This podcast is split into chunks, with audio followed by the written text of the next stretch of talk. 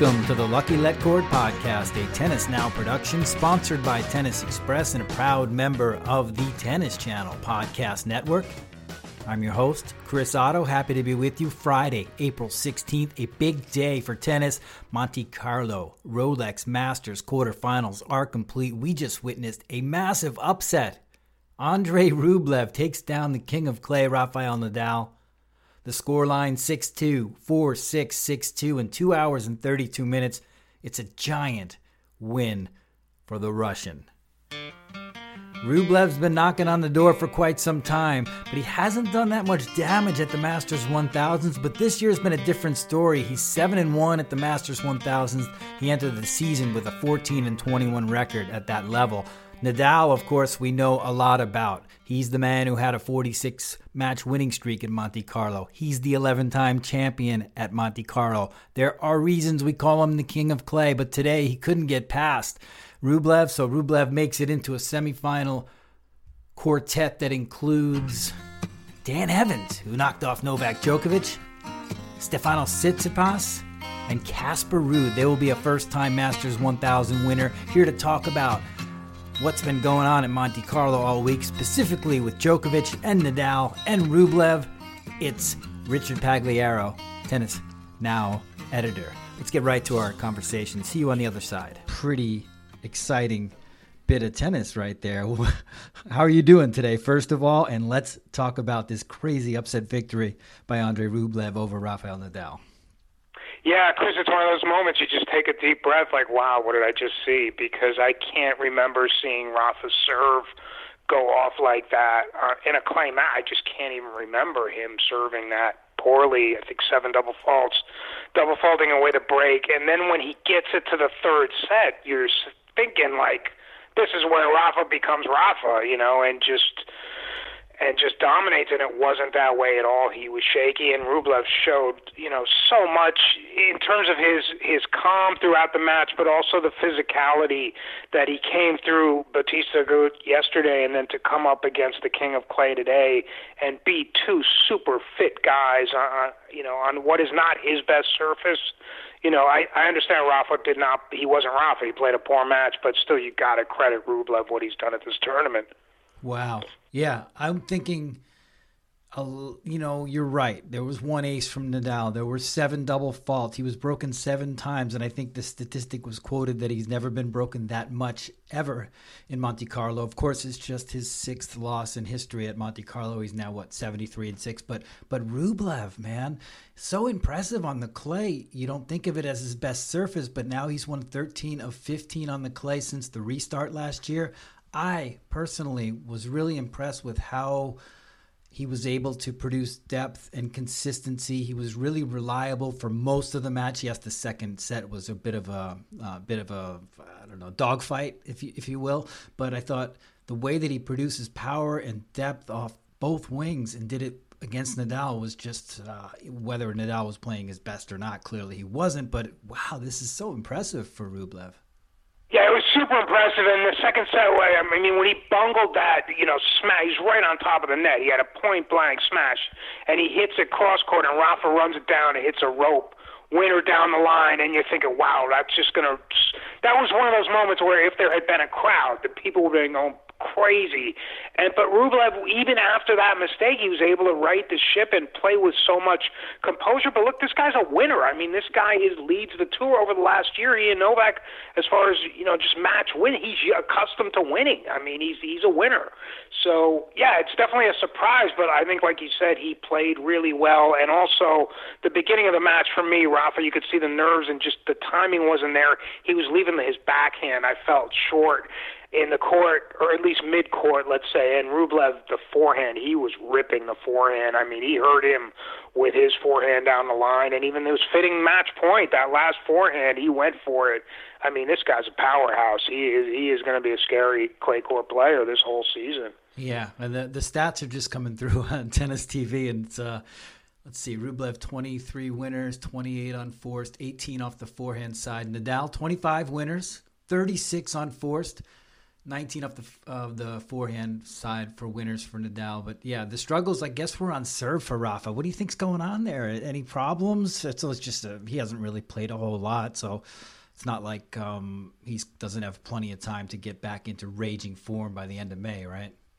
Yeah, and you know, Russ never sleeps. I mean, it's the second tournament coming out, first tournament on clay. It's a really super windy day there, chilly you know, he just didn't never look comfortable on the serve. And then on the on the deuce side, like almost every second serve, he was going down the tee for a large part of the match. And you know, Rublev has a good return. He was jumping all. He just didn't have the confidence on the serve, and he a lot of the double faults were into the net. He was just sliding them. He wasn't even getting that extreme slide that he sometimes gets on the on the ad side. But you figure he would have just adjusted, hit a kick, couple more kick serves, just put a little more spin on the second serve, but he just wasn't adapting as well. I mean, it was just a match, just a bad.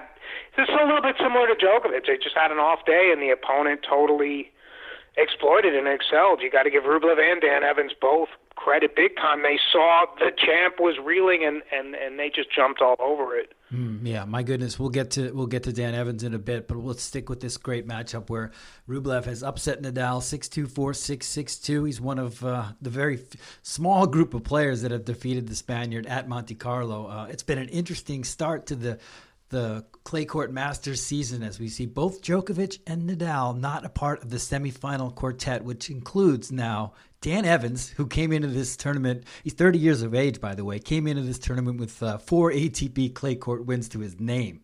He's going to face Tsitsipas, who's been kind of a nice story over the last. Really, this season he's been really consistent. He's playing well on the clay. I mean, we saw that at Roland Garros by him reaching a semifinal. The other semifinal is Rublev and Casper Ruud, who took out defending champion Fognini. So it's a really a, a, refreshing little look at a Masters 1000 clay court semifinal. Not at all what we expected to see, right?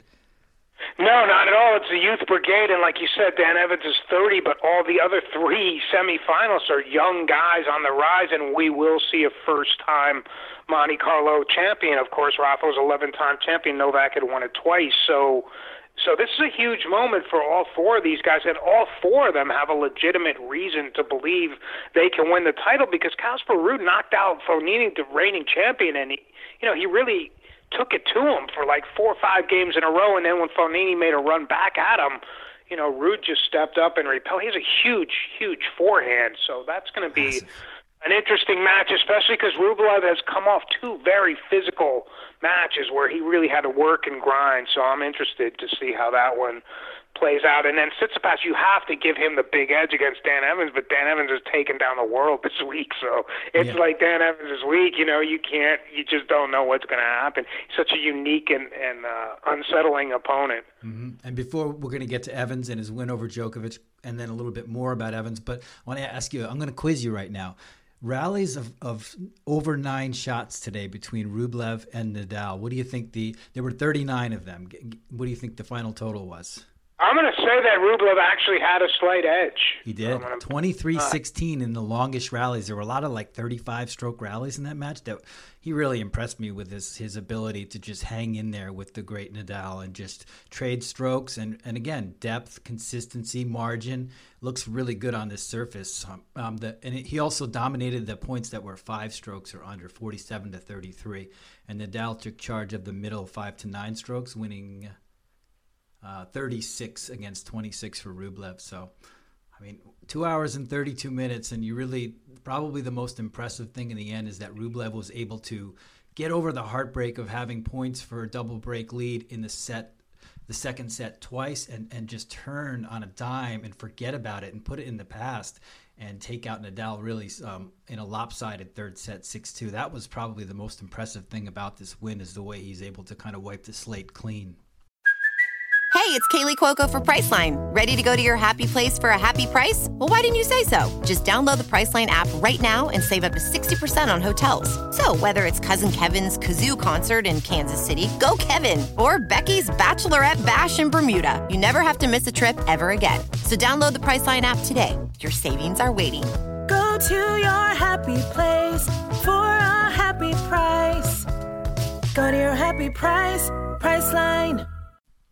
Yeah, absolutely. And uh, I mean, you, you just look at the way he spread him with, with that, the way Rublev spread Rafa with the forehand. I felt he took it inside in a lot to drag him into the backhand corner, and then he'd just take the inside out and totally stretch him. And it wasn't like he was coming in and finishing it on the volley. He was just hitting him side to side at times when he was really in the groove. Yeah, he he played real well. I mean, Rafa, it was definitely. I don't know what he's going to say. Impressed for me, it was a poor effort. Although it was a really fierce fight from Rafa. He knew he didn't have his A game, not nearly, but he really fought hard and came back, made it a match. And you're thinking going into the third set, now it's Rafa's stage. He's going to shine, and Rublev just wasn't having it. You know, he just the pace that you know his pace is jolting. I mean, he takes you right out of the right out of the picture. He's dragging you off into the corners, and then on the forehand, he can hit it anywhere. He can hit the extreme inside out angle. He can take it down the line inside in. Even when he goes just heavy pace right down the middle, he can jam. I mean, his forehand is is a big time weapon. Yeah, it's it's it's really remarkable. Here's a quote from Rublev. I think it might have come from his on court interview. I can't imagine how to be in the situation of Rafa knowing you're the best player on clay and you have that pressure every time, I think for him it must be incredibly tough every time. I'm in shock the way he's playing under this pressure, and that's why he's a legend. So it's nice to see Rublev. We know how how he thinks of Nadal, how much he looks up to him, how how he tries to emulate him in, in the psychological aspects of the of the court. So of course you'd expect that from from the Russian, giving some praise to the king of clay, and I think. Wow, that was just cool. Nine shots, 23 to the 19 in favour of. Bit that. Um, it's just impressive to see that Nadal, that Rublev can step up and just really introduce himself to the storylines of this clay court season in a big way, and I think that's exciting for all of us. Another exciting story, of course, as we move on, is Novak Djokovic was a little bit lackluster in a loss to Dan Evans after a press, an impressive first match against Jannik Sinner. He's out early. I bring up one point that I find interesting. The last time Novak Djokovic lost in the round of 32 at Monte Carlo. Actually, this is around the 16, but the last really early devastating loss was to Jiri Vesely in 2016, and he won Roland Garros this year. So uh, I don't know. Should we be worried about Novak? Did you see anything worrying? Are there injury concerns? Is he not motivated? What do you think about the situation here with with the world number one? Think it was the Russ showing, although he, he didn't show that much rust at all against Sinner in the opener. But, you know, Sinner, it's more of a conventional baseline match, and Sinner hits huge off both wings, but it's a cross court baseline match, whereas with Evans, you know, you're scraping balls off your shoelaces. He's bringing you to the net. He's coming to the net. He's giving you no pace. It's just a whole different unsettling. It's almost like arrhythmical tennis. You cannot get a rhythm. So I don't, I don't take a lot of huge shock. And now, to me, the big t- surprise from that loss was. I, I consider Novak's backhand one of the best two-handers I've ever seen, and he, that he just couldn't break down Evans off the backhand. I was really surprised. I thought he would play a lot high just a lot of high, heavy topspin to the backhand because Evans is shorter, and you make the five foot nine guy hit the one hander high and then play mm-hmm. low. But he just couldn't dan- He just couldn't hurt him backhand to backhand, and also the second serve where Evans was his first serve percentage was low in that first. He was hitting a lot of second serves, and Novak could not make him pay. Evans really served uh, uh, accurately and effectively. So no, I don't. I to me, it's not a big shock. He just hadn't played, you know, yeah. since Australia and like I said, the Sinner match, it was more of a conventional match. He had never faced Evans.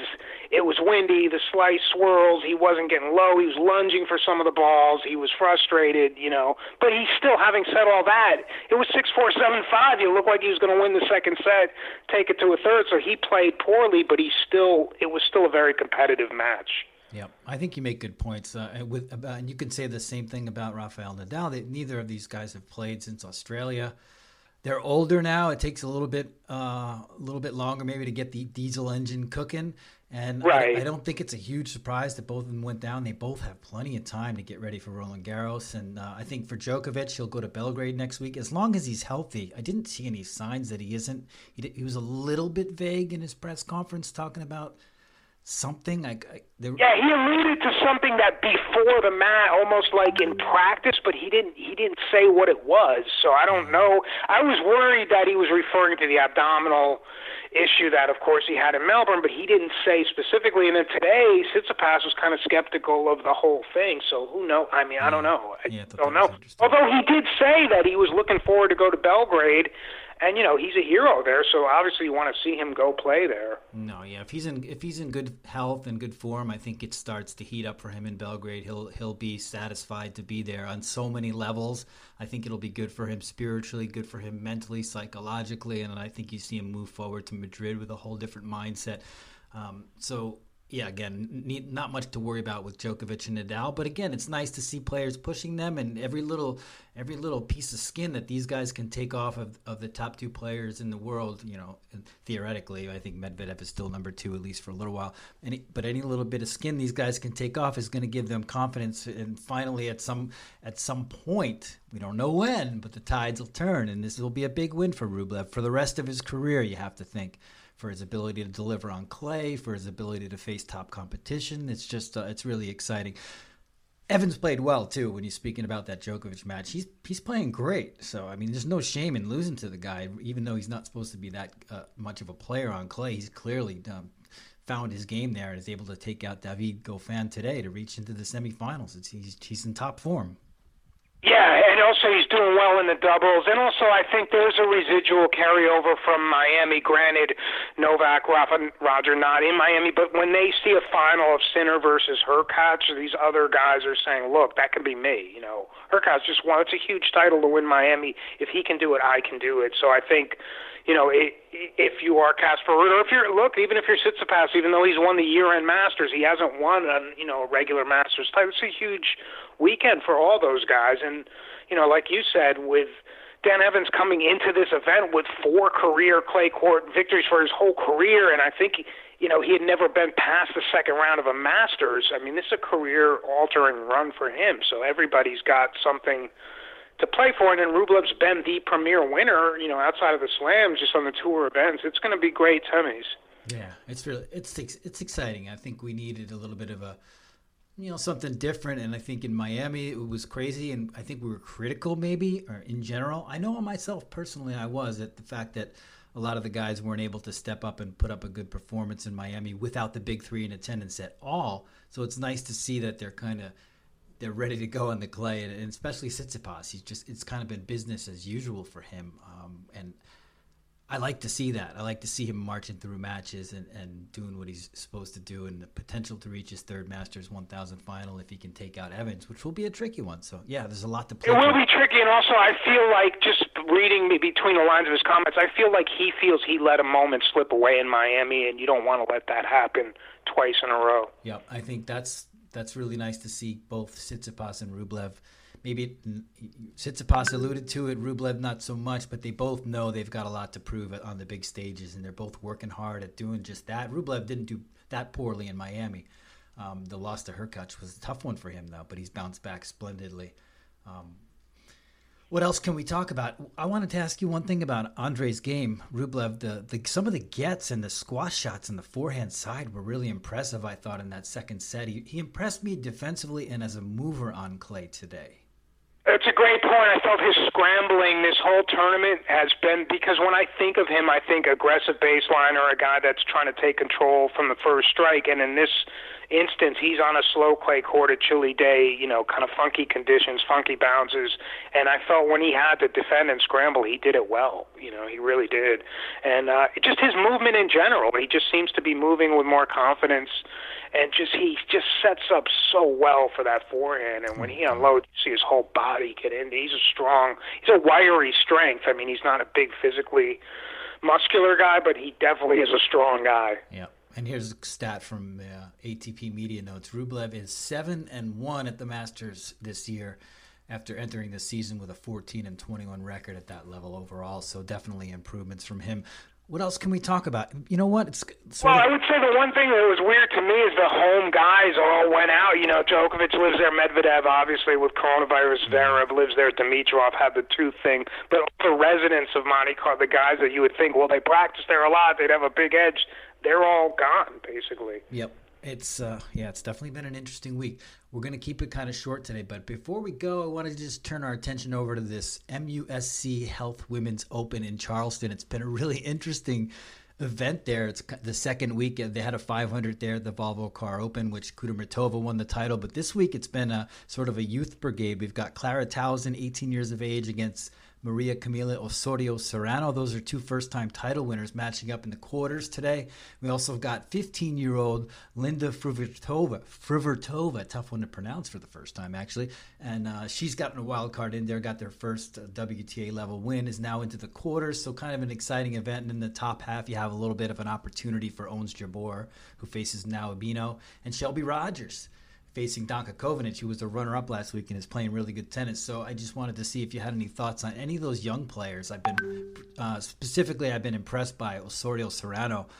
I watched her at juniors in 2019 win the U.S. Open, and I didn't really know if she'd have a game that translated to the to the pros, but obviously she does.